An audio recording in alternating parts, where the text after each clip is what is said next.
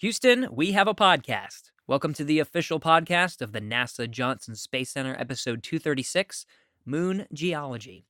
I'm Gary Jordan, and I'll be your host today. On this podcast, we bring in the experts, scientists, engineers, and astronauts, all to let you know what's going on in the world of human spaceflight and more. We've talked a lot about Artemis missions and the technology and infrastructure to actually make these missions possible. And the Artemis missions are to, of course, return humans to the moon in a sustainable way. There's a lot of reasons why we want to continue human presence on the moon, and one of the biggest is science. And a lot of researchers are excited for what's to come and are already contributing to the mission. Right here in Houston, very close to NASA's Johnson Space Center, is the Lunar and Planetary Institute, or LPI. LPI is a scientific research facility studying the solar system, and they contribute some of this research to NASA as we learn more about our Earth, Moon, Mars, and beyond. On this episode, we're bringing in LPI principal scientist Dr. David Kring and LPI staff scientist Dr. Julie Stopar. They describe their lunar research and why they're excited to return humans to the moon as part of the Artemis program. Let's get into it. Enjoy.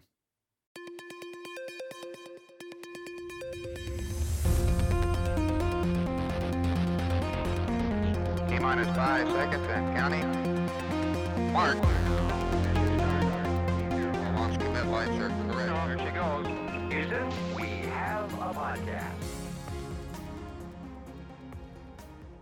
Julie and David, thank you so much for coming on Houston. We have a podcast today. Thanks. I'm very happy to be here today. Delighted to talk about Artemis today. Oh, it's going to be a very exciting topic. I can't wait to get into the science. You guys have been doing a lot of work uh, uh, around the moon and, and in support of the Artemis program. So, so that's what I wanted to dive into today. But um, I wanted to first start with just understanding a little bit about um, what it took uh, for you guys to to be where you are today uh, at LPI, working on the things that you're working on. Um, your your backgrounds are, are quite extensive. Uh, so so David, we'll we'll start with you first. Um, just uh, how you ended up having an interest in geology and and what led you to uh, do some of the research that you're doing, go on the fantastic excursions that you're going on, uh, and then ultimately start working on the um, Artemis program. Well, I have to say, I- I'm old enough to actually remember Apollo. And so, uh, as a young child, I saw Neil Armstrong and Buzz Aldrin walk on the lunar surface, as well as their colleagues in subsequent mission, missions. And that inspired me uh, to go into science. And I have to say that planetary science as a field did not exist at that time. And so when I went through school, I had to study geology and astrophysics, hoping that the two uh, uh, types of uh, science would help me better understand uh, the moon. I had an opportunity as an undergraduate student to be an intern at the NASA Johnson Space Center studying the Apollo samples. And in fact, I had an undergraduate thesis uh, analyzing uh, Apollo uh, soil samples. Um, I then had an opportunity to do a PhD at Harvard University, then had a professional post teaching at the University of Arizona before um, I was pulled back to Houston to help with the Constellation program's effort to land astronauts on the lunar surface. And so I am still here and anxious to apply those talents uh, to the NASA team and, and help uh, our Artemis astronauts on the lunar surface. Very awesome. Uh, can't wait to dive into some some of the ways that you are doing exactly that, David. But first, let's go over to Julie. Julie, you've also um, you also have uh, a- lot of awesome research that you're doing in support of NASA. Can you tell us a little bit about uh, your interest in geology and what got you to where you are today? Yeah, yeah. I began my uh, professional career as a geologist for sure. Um, my first job was actually as a hydrologist. Um, Hmm. so I was doing things like testing well water for contaminants and measuring stream flow. Um, and then after that, I I decided I wanted to go to grad school for a while. Um, and it was really great because that was really the part where I was able to really get involved in planetary science. Um, as an undergraduate, I hadn't really considered planetary science as a field or a career, um, and it really wasn't even until you know my final year of study as an undergrad that I had the opportunity to take a class um, that introduced me to a lot of uh, the planets and the moons and the solar system in general. So, you know, it wasn't really a thing that I had considered much um, until that point. Um, yeah, but it, it's kind of funny because like I didn't really have the Apollo experience, and um, the textbooks that I did have, um, most of them were pretty like low quality reproductions of Apollo images, so it, it didn't really look as amazing as I know it is now. um, but yeah, it was just like lots of low resolution, low quality reproductions, um, things. But it did really open my mind to this idea of studying geology on other planets. And um, so after I took a few years off to get some work experience, um, then I, I, made the decision to go to grad school for planetary geology.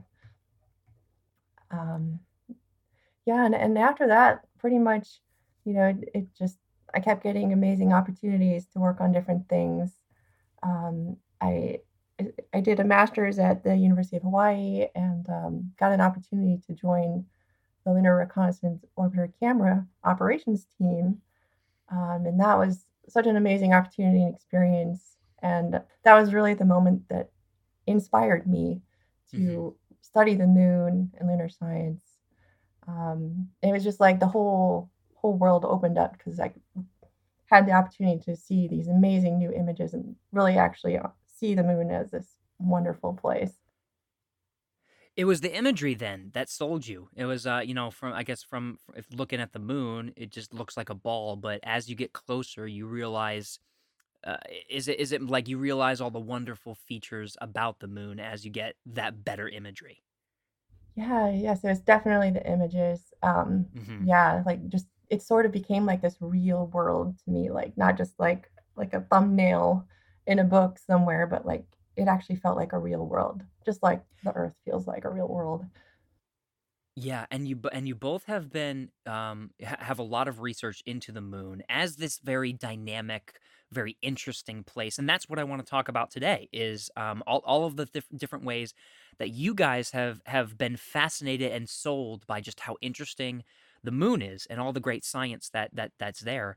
Um, so let's dive into a little bit of your research. Julie, let's continue with you um, because you mentioned um, the Lunar Reconnaissance Orbiter. Can you tell us a little bit about what that is uh, and, and what kinds of things you're doing um, with the Lunar Reconnaissance Orbiter to support moon geology and science? Yeah, yeah. The Lunar Reconnaissance Orbiter, or LRO, which is a much shorter acronym, um, is still yeah. orbiting the moon right now.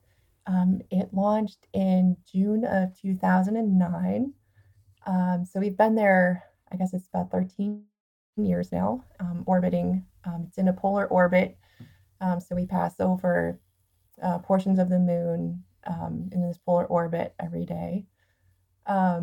and there are seven science instruments on board. there's a radiation detector, a thermal radiometer, um, a radar instrument far ultraviolet detector, a neutron detector, um, the laser altimeter, and of course the camera system, uh, which I'm most familiar with, and that uh, has the, the catchy acronym of LROC, or Lunar Reconnaissance Orbiter Camera. Nice. Um, and so there's actually, it's interesting because there's actually two components to that system. Um, so when you hear the word camera, you think, oh, it's just a single camera um, but it's actually a set of cameras. Um, there's a wide angle camera, which gives us a wide field of view perspectives. And it's also the basis for a lot of the global mosaics that you've probably seen um, mm-hmm. out there.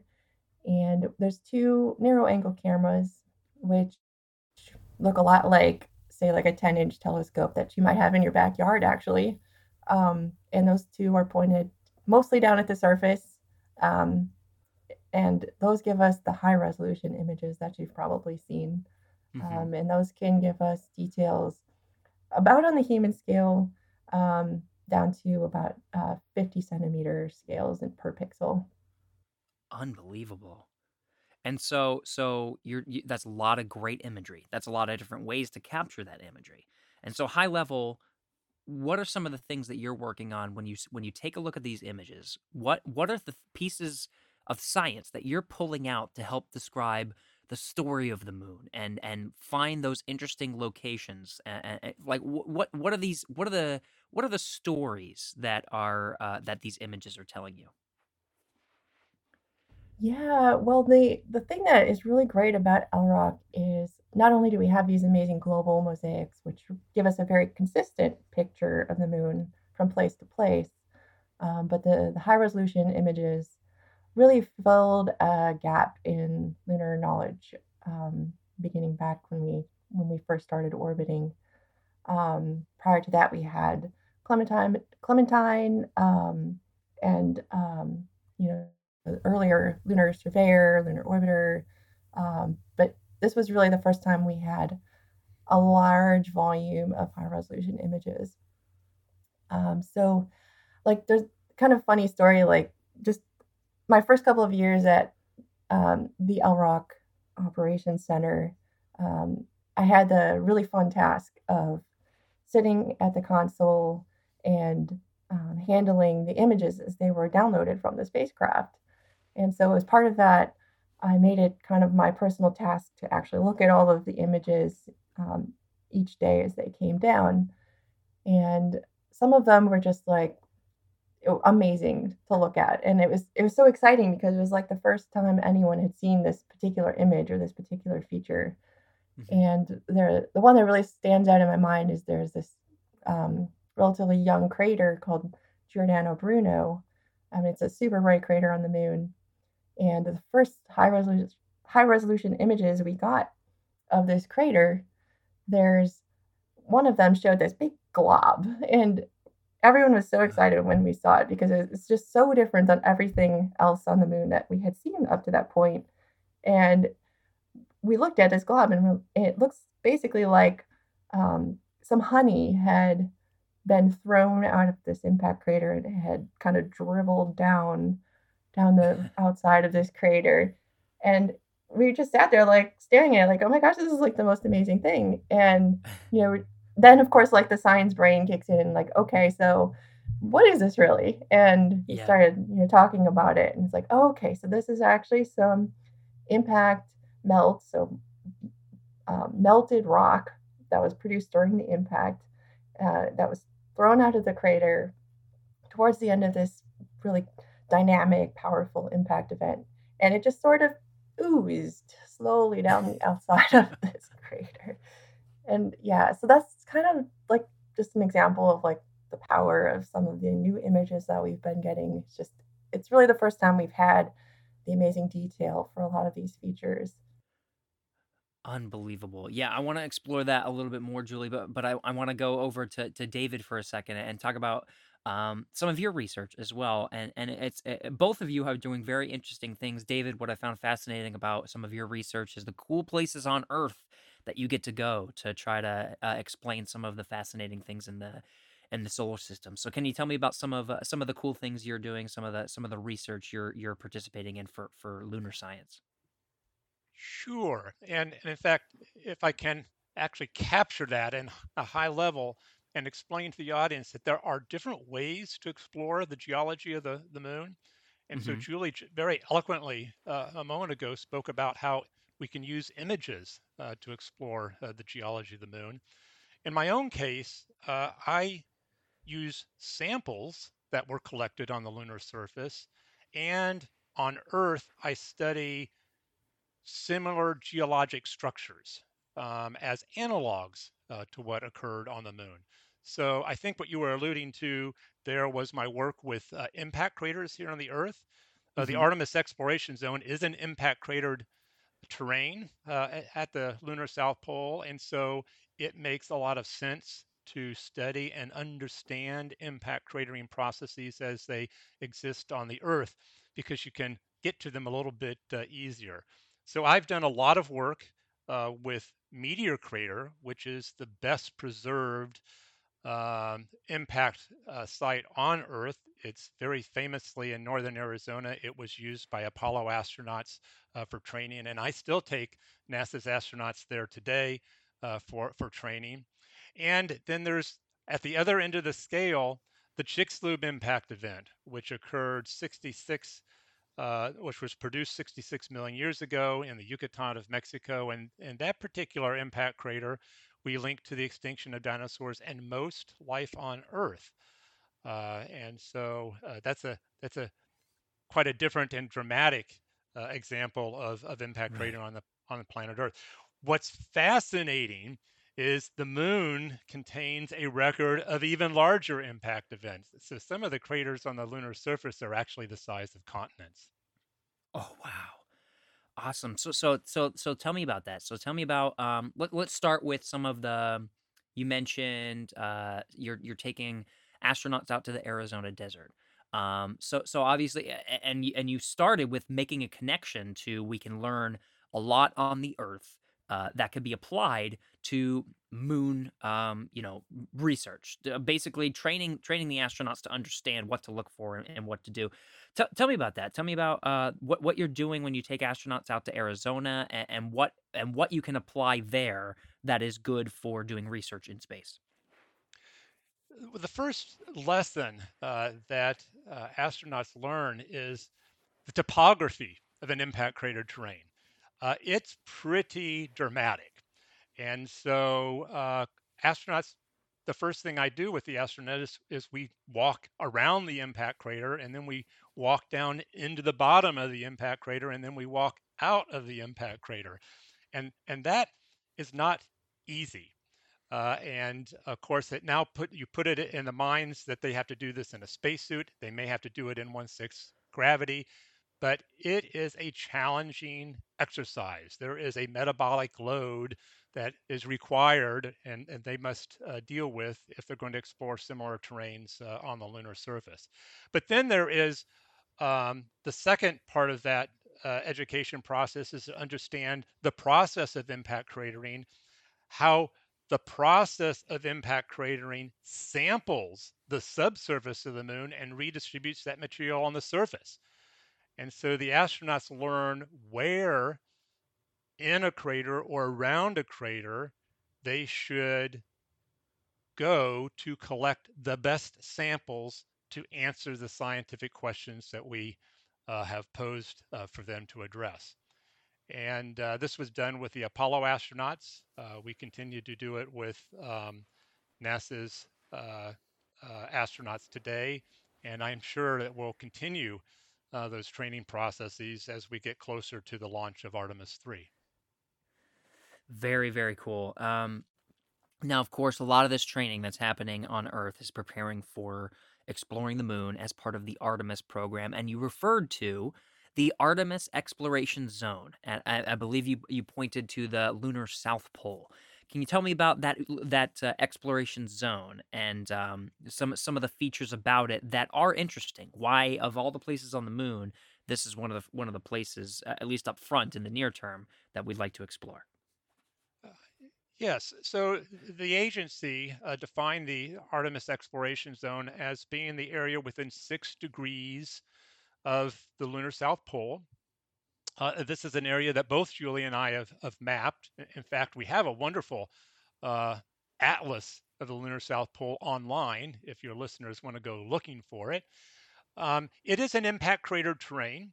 Uh, it is a target of interest in part because there are very tall summits uh, on the rims of craters and on the tops of mountains that are illuminated more than 50% of the time. And so they provide potentially solar power for astronauts in any uh, habitats that they might deploy.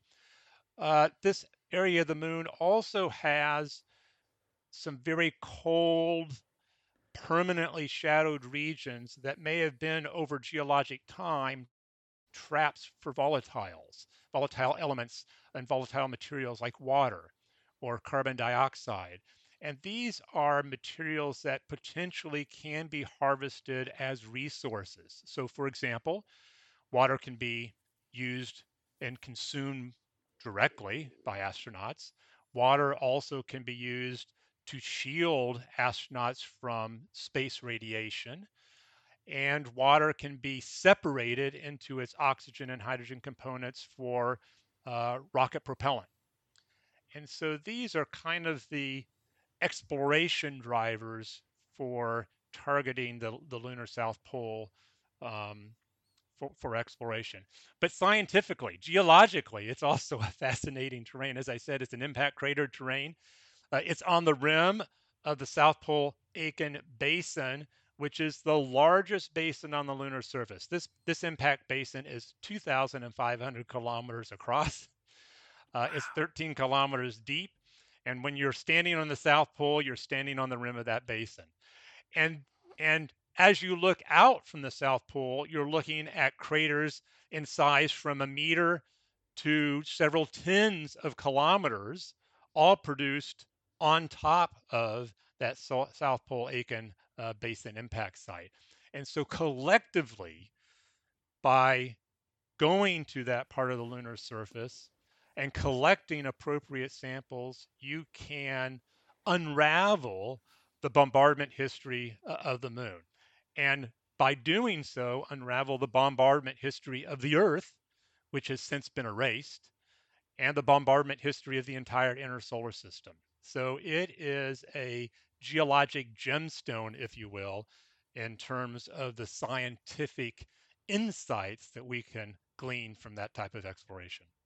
Yeah, if you understand, if, if this can re- truly reveal the bombardment history of the solar system, what does that help scientists uh, reveal uh, it, about about the formation of the solar system? What what gaps are we trying to fill with that knowledge?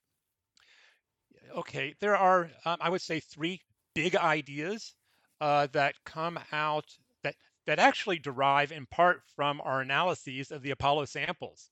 Uh, in fact, so these, these are some of the scientific legacies of Apollo that we now know enough to pursue with more advanced questions. But, but one of those issues is the idea that the early Earth Moon system and other inner solar system planets was severely bombarded in the first billion years.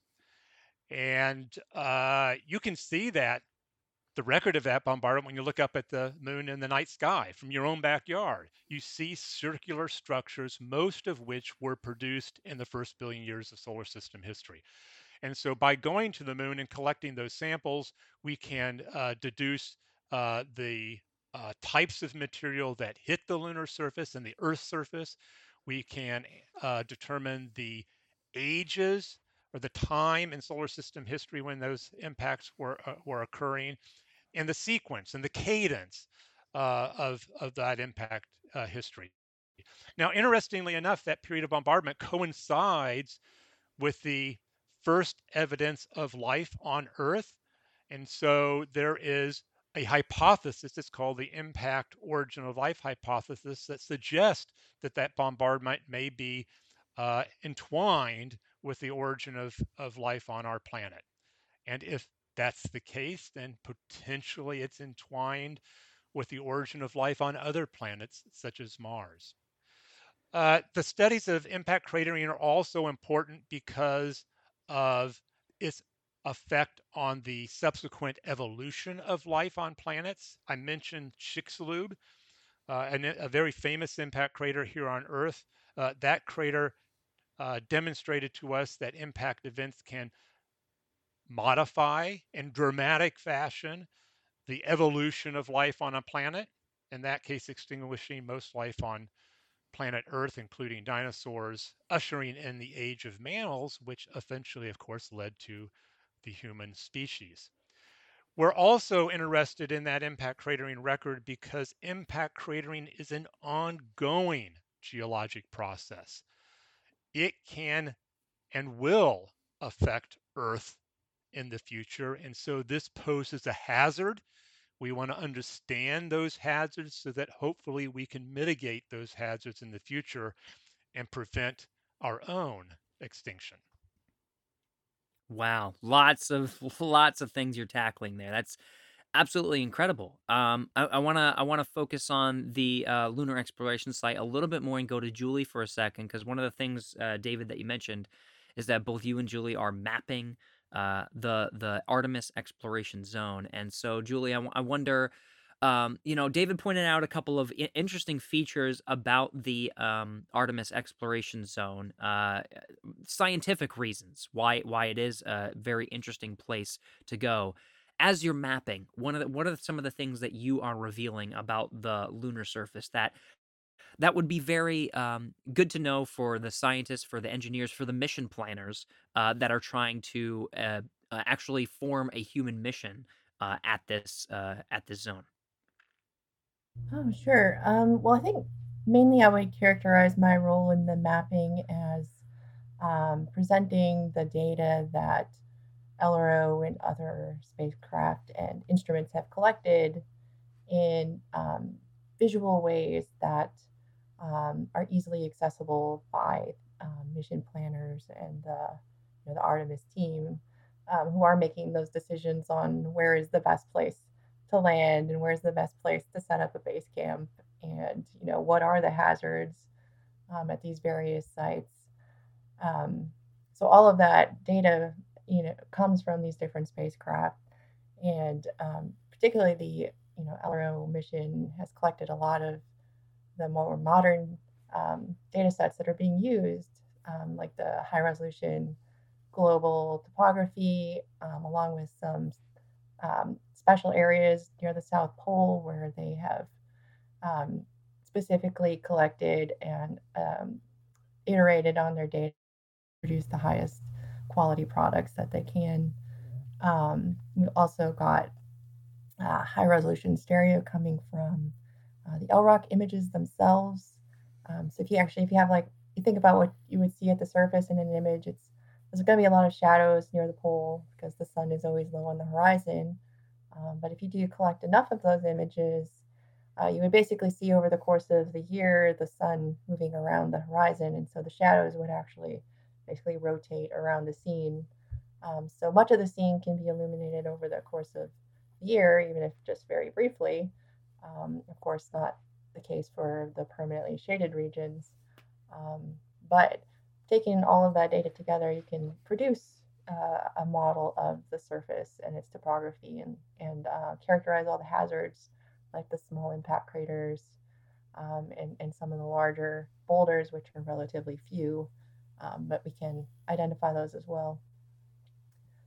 Um, and then, of course, there's the thermal data set um, from Diviner which has uh, been used along with the topography to understand uh, exactly where the permanently shaded regions are and where um, areas in those shaded regions support um, trapping of water ice.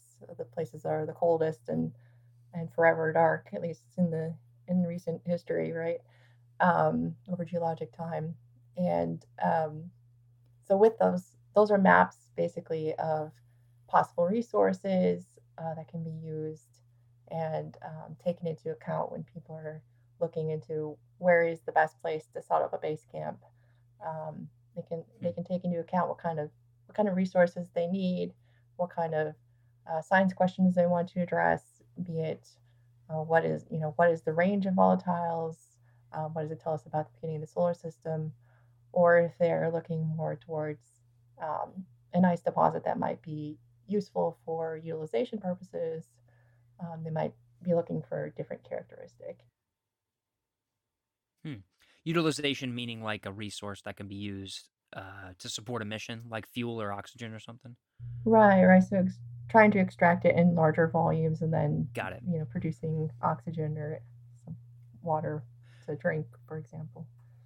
Okay, yeah, and then and then I think um, uh, David, you were mentioning like uh, you know samples. Uh, so of course, there's a lot of one of the one of the best I think thing one of the best scientific r- things about going uh, to the moon and having an Artemis program is that David, you were mentioning the value of Apollo samples and actually holding you know uh, like uh, like pristine. Uh, you know samples of the moon uh, in your hands that were collected and so we have that opportunity again and so you know Julie Julie and you guys are both mapping the the the surface and I'm sure you're pointing out not only interesting sites and and some of these things that Julie's talking about but you're thinking I want to get a hold of that uh, I want that kind of sample because that's gonna that's gonna reveal something interesting to me. So, can you tell me about some of your work with samples so far? What why they're interesting, and then what some what are some of the samples that you're already thinking about uh, for Artemis? Yes. So I think it's very important for people to understand that the, the samples that the Apollo astronauts collected are just incredible treasures. And and there's oftentimes said in our community that they're the treasures that keep on giving because of course with as new analytical techniques are developed we can go back into that collection and reanalyze the samples. But the important thing to, to take away about that is most of the big ideas that you hear about when you when you tune into a discovery or a PBS or a History Channel show about lunar geology comes from the analyses of those samples. So when you when you hear about the giant impact hypothesis for the origin of the moon, that comes from an Apollo sample or Apollo samples. When you hear about the lunar magma ocean hypothesis or the lunar cataclysm hypothesis or the impact origin of life hypothesis, all of those come from analyses of those Apollo samples. And so uh, we we now understand the value of landing on the, the lunar surface and collecting samples and bringing them back uh, home to Earth for analyses. And so, yes, I'm very much looking forward to Artemis astronauts doing similar activities in the south polar region of the moon and uh, collecting samples and using the imagery that Julie's team has been collecting over the last decade. We have identified uh, specific boulders and uh, soil site sample sites that we would uh, like to uh, direct the astronauts to. And, and that actually is an amazing thing. Because of the imagery that Julie was describing is so good, we are able to do such high fidelity studies that we've already identified rocks, specific rocks we'd like the astronauts collect. I mean, it's just it's just stunning. and uh, so yes, we are making plans. Uh, now, the the crews have not been selected. The Artemis science team has not been selected. So I may actually not have any role in those decisions or conversations, but we're at least doing all of the preliminary work that um, can be used as a as a baseline or a foundation for those decisions uh, in, the future and that's part of the reason that I wanted to talk to you both today is because um, you're right. There's still a lot of work to do to actually, you know, th- think about some of the science that we're actually going to do. But the idea that Artemis is exciting the scientific community as much as it is, I think, is a, a very valuable note that you guys are putting forward a lot of effort ahead of time to think about something as specific as of the entire lunar surface, a rock that you have in mind that you would like to as a as a sample to bring back because you're just that excited. You've you've done a lot of homework to to pick out that rock. I, I bet, and that's and that's really what I wanted to talk about today. Is is is is really just um eh, the the the science that can be that can be had uh, from some of these samples. David, you went uh, you, you described a lot about um, I want to I want to pull back to some of the samples, the Apollo samples, and you described some theories um, that that help us to understand the formation of of the moon, the formation of Earth, uh, and really the the the history, the story of the solar system. Can you p- pull out a couple of those in specific uh, that that you have worked on? I think one of them is lunar cataclysm. I think I think you've uh, uh written some, uh, you've done some research on that hypothesis specifically. But but just give to give our listeners some context on some of the grand stories of the universe that are being revealed from some of these samples. Sure, and let me let me uh, describe the cataclysm hypothesis, and then because it's relevant to the South Pole, let me also speak about the lunar magma ocean hypothesis. Yes, so, please. Beginning with that that lunar cataclysm hypothesis, what we're speaking about there is a potentially intense period of bombardment that occurred early in solar system history, notionally about 4 billion years ago. Uh, that idea emerged from analyses of the Apollo samples when sample after sample after sample, when its age was measured, had a 3.9 or 4.0 billion year old age. And so uh, my my mentors, my the, the, the colleagues who taught me about lunar science, who are doing those analyses, deduced that many of the basins that you see from your backyard on the lunar surface were produced at that time, 3.94 billion years ago. So they envisioned this really intense period of bombardment, and they called that the lunar impact cataclysm hypothesis. We've since, since showed that uh, that bombardment affected the Earth and uh, planets throughout the, the solar system. So we sometimes refer to it now as the, the solar system uh, bomb, um, cataclysm hypothesis. But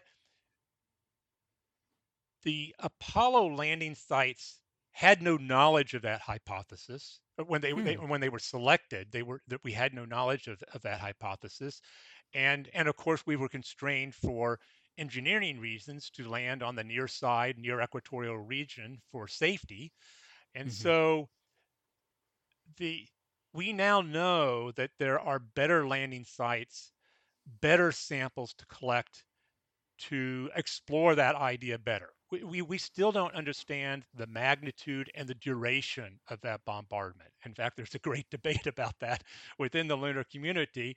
Uh, and so uh, we want to go to specific other areas of the lunar surface to, to tease apart uh, that, those questions. Now, the other big idea that I mentioned is the, the lunar magma ocean hypothesis. This actually emerged from Apollo 11. Uh, Neil Armstrong and Buzz Aldrin landed on a basaltic plain, uh, again, because it was a relatively flat and safe place to land. But in the soil, they found these bright white particles of rock, which geologists call anorthosite. And there was no anorthosite to be found uh, uh at the Apollo 11 landing site. And so the question emerged where did those rock fragments come from? And well, they came from the mountainous highlands in the distance. And impact events on the lunar surface were throwing bits and pieces of those mountains all the way to the Apollo 11 landing site. Well, that anorthosite was a fascinating rock. Uh, in fact, it was my advisor, John Wood at Harvard University, that deduced that those were rock fragments that crystallized from an ocean of magma that used to surround the moon. Hmm. And as it turns out, some wonderful samples of that rock, anorthosite, appear to exist in the crater walls of Shackleton Crater beneath the South Pole. And Shackleton Crater probably excavated some of that material and distributed it across the lunar surface in the vicinity of the South Pole.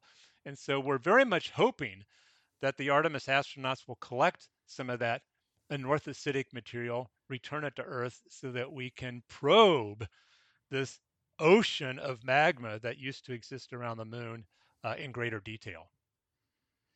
Unbelievable. So it's so exciting. You guys you guys just seem so excited about just just the possibilities that can reveal. And so so Julie, I'll continue this excitement, right? You you've done a lot of work with the LRO and the and the cameras of the imaging. I'm sure you have your own um, research that you're looking at. Some of the, some of these questions that that that David's uh, posing and and and working on. I'm sure you're doing some of the same things. Can can you tell me about some of the some of the work that you're doing uh, and some of the sites and and uh, features about the moon that you're interested in researching through Artemis?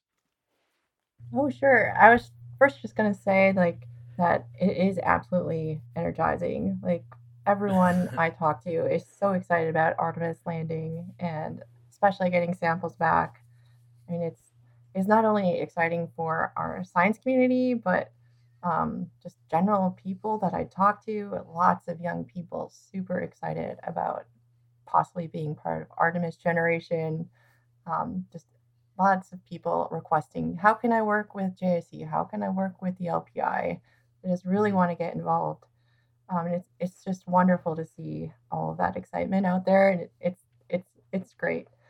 Um, so yeah, I mean, David really touched on just one of the things that was so amazing too about the samples. Like they do keep giving, but it's mm-hmm. also such a fabulous story of like how just those few grains of soil in, in the early days of Apollo helped scientists like John Wood figure out the basic framework of how the moon formed and how it evolved. And mm-hmm. then each additional sample giving more and more con- context and telling us more about it, but also raising new questions. And um, even today, there's still things about the moon that we don't fully understand, like um, some of the magmatic processes, which surely must be different than those on the Earth because the moon is relatively dry compared to the Earth. So, things like silicic volcanism, how can we get that on the moon when we don't have plate tectonics and wet um, uh, tectonic plate interactions? And there's just, it really speaks to like how geologists have to kind of think out of the box that we kind of grew up in, um, but also getting that new perspective. We can turn that around and, you know, it gives a new perspective on the Earth as well. So some of the work that was done on lunar volcanism with the large flood basalts, the Maria deposits, um, and then looking at that and how it compares to terrestrial basalt eruptions and sort of in step these hypotheses about um, the processes involved in those eruptions kind of kind of took step together. And um, so these ideas about the moon also help us evolve ideas about our own planet. Very interesting. Oh my gosh. Yeah yeah. And, and i love that the the excitement that you're witnessing in the scientific community. That's i, I love that so much. And so you, you mentioned samples too, and, and how exciting those are, and um, and so I kind of wanted to continue that conversation for just a bit, um, because I wonder, you know, what uh, what considerations should be should be put forward for that sample collection, the actual task of collecting the samples. You can, of course, scientifically point out the rock, which is amazing that you can do that. Um, but then, from a scientific perspective, what tools, what uh, what what constraints are needed to collect the rock? So, for example, if you want to uh, preserve it, um, so if you want to like uh, if you, if you need to vacuum seal it or or put it in a very specific container or something like that. So so David, is that something that that you and your team are already thinking about? Okay, we want that rock. Yes, uh, we've we've pointed out that one, but but when we get it, here here are some of the ways that we would like it to be retrieved, um, like in, ter- in terms of the tools and hardware that's needed for the astronauts to actually collect it. Okay, uh, there's a couple of different levels of answers uh, to that question, and um, so uh, let me let me kind of step through them chronologically. So Okay. the, the first step is is actually to train the astronauts to collect the right sample, and um, and so you need to take them in the field uh, to uh, analog terrains. Uh, you need which which is basically basic training. Uh, and then once a crew is selected, there will need to be mission specific training. And through the course of that training, the crew will understand what the scientific questions are. And so when they are on the surface, these now very smart assets will make good decisions as to what sample is collected that best answers those questions and uh, I, and it's and it's I have to say it's incredibly exciting to work with those individuals. Um, as you probably know, our astronauts are just brilliant people, uh, and, and uh, it's it's wonderful uh, working with them and uh, passing on our our our knowledge of geology so that they can make smart decisions uh, during during flight. But then there's the, the second question, part of that question that you alluded to, and that's the, what we call the curation issue um, how is the sample handled? Um, how, how is it um, returned to Earth? Uh, what happens to it when it is returned to Earth? And that's something that um, I bump into because I analyze the Apollo samples. But I have to say that there is an entire group of, of experts on that. I mean, they are truly the world experts right there at JSC.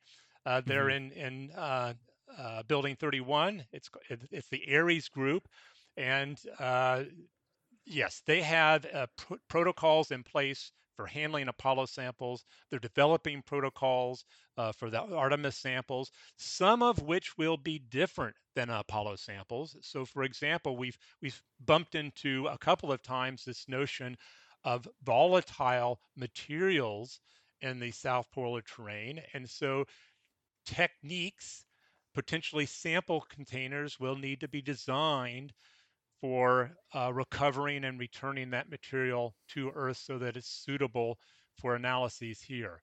Uh, Mm. so but but that level of questions or that series of questions are really best addressed and best answered by uh, my colleagues there in building uh, 31 you you also mentioned tools the tools are basically going to be those of apollo you know there will be uh, scoops there will be tongs to grab samples. Uh, there will be hammers, uh, but these these are fairly basic geologic tools, modified slightly because um, astronauts will be working in a pressurized spacesuit as opposed to shirt sleeves, which makes it a little bit more challenging. Uh, but but the tools of Apollo were well designed and won't require a lot of modification. Understood. Um, let me let me ask then. I mean, uh, your your uh, in terms of the sample collection, of course, when when it gets when it gets back down to to the Johnson Space Center to the, to the Ares group, like you're mentioning, for processing, for storage, and everything. You, of course, from um, the L- LPI, you guys want to get a um, a hold of it. So, what sorts of equipment, what sorts of uh, uh, tools do you have at your disposal so that when when you get that sample, um, you have you have the capabilities to research what you want to research. Oh, um, so I should probably explain that um, our institute was founded by President Johnson and chartered by the National Academy of Sciences to help NASA uh, mm-hmm. with its Apollo program and to be an interface with the university community for the analyses of the Apollo samples. Got and it. Since we are we are so closely co-located with JSC, we yeah. actually use the instrumentation at JSC. Cool. And uh, so um, that instrumentation will involve a lot of uh, what we call microbeam instruments. So we will use beams of electrons or beams of ions, either of cesium or oxygen, to chemically and structurally analyze those materials. Um, we will use old-fashioned microscopes for uh, uh, assessing the textures and the mineralogical composition of samples. Uh, and, and I should say that that's a fascinating little twist there. Most people, when they see our boxes of rocks, they say they're just gray rocks. But of course, us geologists know better we will make these microscopic thin sections of them and shine light through them. And then they just illuminate brilliantly like stained glass in your favorite cathedral. Uh, the, the, the, rocks themselves, once you look at them closely, are, are truly uh, spectacular. Uh, so we do most of that work at the Johnson Space Center. Amazing, amazing. And you guys are that interface. That's so cool. Um, well, well, uh, then then I'd like to understand Julie um, from the actual, you know, when you're talking about LRO and you're talking about like getting these photos and monitoring them and working with a team and and analyzing really cool uh, you know, the this that that uh, lava drip that you were talking about earlier. Um, what uh what was um what what are you actually do like what is the setup um that that you're that you're uh, using to actually work with the images as they come down uh, to support uh, LRO? Oh, um, yeah. Well, all of our images um, are processed and calibrated, and then they are actually released to the public within six months of us uh, downloading them. Um, so, in terms of like helping other people with the images, um, the team will often, you know, give tutorials on how to how to access the data or how to interpret it. Um, but I was actually thinking while you you all were talking was um, you know the samples are absolutely wonderful. They're beautiful, like mm-hmm. David said. And one of the really great things about um, samples is that they do complement and they're there for long-term studies. They are really great for answering specific kinds of questions, like very detailed questions about the history of the rocks and things that you need very precise instruments for um, but also that the, the orbital data um, provide a, a, different framework for um, discovery. And there's certain things that um, just are um, better uh, assessed or better uh, analyzed with orbital data. So say like, I think earlier in the conversation, we were talking about uh, like the current impact rate and understanding um, if there's any hazards associated with that. And so, actually, one of the things that is really amazing about uh, the fact that LRO has been in orbit so long is we do have oodles, uh, thousands, hundreds of, I'm not sure exactly, uh, but it's a lot of data um, of the surface. And some of that does get re imaged um, again over time. And from those re imaging events, um, we are able to identify new impact craters that have formed on the surface since the last time we imaged it. Um, so, and from that, we can actually calculate what are the sizes and frequencies of the new impact craters that are forming um, and look for like spatial patterns in their distribution. And so that is one thing that has um, really kind of transformed our understanding of like the current activity on the lunar surface in terms of um, meteorite bombardment and solar um, solar radiation and weathering. Um, but the other thing that you touched on too is the volatiles. Um, so, like David very eloquently said, we have a lot of experience from Apollo on how to handle traditional uh, lunar samples, but that there's probably going to be some special samples, maybe those with volatiles that we want to preserve in a very pristine state for detailed chemical analysis here on Earth. Um, and actually, from my own research, one of the questions that has kind of been in my mind for years is um, like, as we've started over the past decade or so, understanding that the moon is not entirely completely dry, but that there is some water there. There's probably some pretty significant polar deposits, um, trace amounts of surface water nearly everywhere, at least during some parts of the day. Um, you know, it kind of occurred to me like, why don't we see any chemical changes on the moon's surface as a result of that? Especially in areas where we think there might have been, you know, to use the quote, buckets full of water. Um, right? Like it happens nearly everywhere else where we see water, there's usually some chemical reactions. And so that mm-hmm. was one thing that was kind of driving some of my recent research. Um, and then working with uh, some folks at JSC and Washington University um, to understand not only are there indicators on the lunar surface of where water and some of these larger deposits of volatiles might be, but also what happens when you bring back soil that contains some of these materials, what happens to the water ice, um, some of the other elements like sulfur, mercury, organics, um, and what do you really need to uh, accommodate for in terms of sampling, uh, the sampling method, how much do you need to preserve on the way back in order to answer the science questions that people are interested in answering. And so that's work in progress, and there's wonderful, wonderful teams at JSC, and I think David alluded to um, a number of these right. groups over there that are just really experts in this stuff and they're working on it.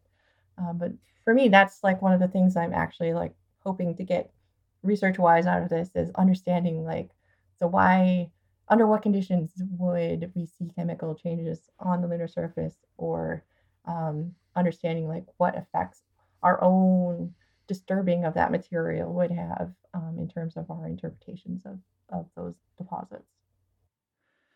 Both of you are are just eh, very very transparently excited about all of this and uh, it, it's it's certainly exciting me just listening to the possibilities that are opening up. So i wanted to to close with some thoughts about um, the artemis program the importance of of exploring the moon and then um, how that opens up the possibility for exploring more of the solar system just um, ending with a thought of of why why this kind of science, why understanding more about the formation of the moon, the planets, the solar system, is important um, for for us as a species, and and for for to to have that sort of knowledge.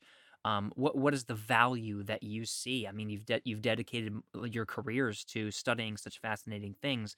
I'm sure you've you've put some thought into why this is important. David, I wanted to first toss to you, um, thinking about all of those things about about Artemis, about about this continued research, just why this kinds of research is important and why this upcoming time um, is so exciting. And there, there's a three part answer to that question. Do all uh, three. The yes. First, yeah. The, the first the first answer is that um, as I've said earlier, the, the moon has preserved an extraordinary geologic record over 4.5 billion years. And that record does not exist anywhere else in the solar system, not in the detail that it exists on the moon. And so, if you want to understand the early evolution of the Earth, if you want to understand the early evolution of Venus or Mars, you have to go to the moon and study its geology. The second uh, answer to that question is that if, in fact, we do want to go deeper into the solar system, such as Mars, um, we need to d- develop and test and become comfortable utilizing technologies in a deep space environment. And there's no better place to do that than the moon, which is just three days away. And so, lunar exploration, the Artemis exploration program, is going to prepare us in a way to safely go deeper into uh, the solar system. And then the third answer to that question is that the the excitement that that you've noted that Julie and I have, uh, we want that excitement to pervade society. I mean, I know since I was a child at during Apollo that Apollo inspired a generation. And it didn't inspire just people like me. It inspired people that went into computer technologies, that went into medical science, that went into a lot of different fields simply because they were inspired by Apollo and realized they could do anything if they put their mind to it. And I'm hoping that Artemis does exactly the same thing with a new generation of students, but in a more diverse way. I think that that would be a huge measure of success of Artemis. Wonderfully said, David. Wonderful. Go ahead, Julie. Yeah, I was just gonna say I absolutely agree with everything David said, and I don't I don't think I could say it any better. Um, maybe I would just like drop a hint to maybe people who are listening. You know, wouldn't it be really awesome if we could make use of some of our more advanced computers and technology to actually involve uh, the community and people and the public in this exploration with the astronauts on the ground in real time or through virtual reality so that we could all kind of go along with them and feel like we're standing there on the surface too. Yeah, yeah. Share share the moment uh, even better than than we've done before, uh, and and continue that inspiration that that David was ta- talking about. Um, David and Julie, this was just such a, a fascinating uh, conversation to have. There's there's so much to unpack. I mean, we're talking about all kinds of different science and um, eh, possibilities that are coming up here in the very near future, and you guys are working hard uh, preparing for that future, and and it's uh, it's certainly inspiring and, and very exciting.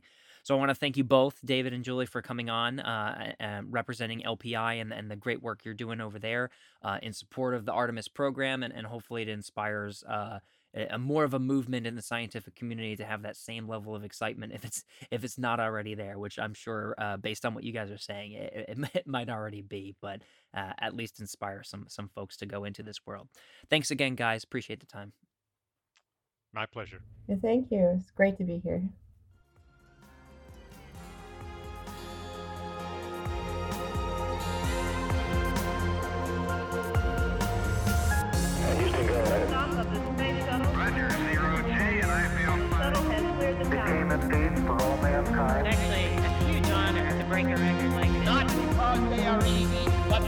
because they are hard. Never Houston, welcome to space. Hey, thanks for sticking around. A lot of excitement in this episode. Uh, it's really good to hear uh, just how many of the researchers and the research community are excited for the Artemis program and what's to come. Of course, you can always check out the entire program and, and see what the latest updates are at nasa.gov slash Artemis. If you want to check out just uh, this podcast, we're one of many at nasa.gov slash podcast. You can check out some of the other shows. And you can also go to our website and check out our Artemis collection. Uh, just click on the Houston, uh, we have a podcast link there at nasa.gov slash podcast. And off to the left, you can see our Artemis episodes. You can listen to any of them in no particular order. If you want to talk to us, we are on the NASA Johnson Space Center pages of Facebook, Twitter, and Instagram. Use the hashtag AskNASA on your favorite platform to submit an idea or ask a question for the show. Just make sure to mention it's for us at Houston We Have a Podcast. This episode was recorded on March 4th, 2022. Thanks to Alex Perryman, Pat Ryan, Heidi Lavelle, Belinda Pulido, and Jaden Jennings. And of course, thanks again to Dr. Julie Stopar and Dr. David Kring for taking the time to come on the show. Give us a rating and feedback on whatever platform you're listening to us on, and tell us what you think of our podcast. We'll be back next week.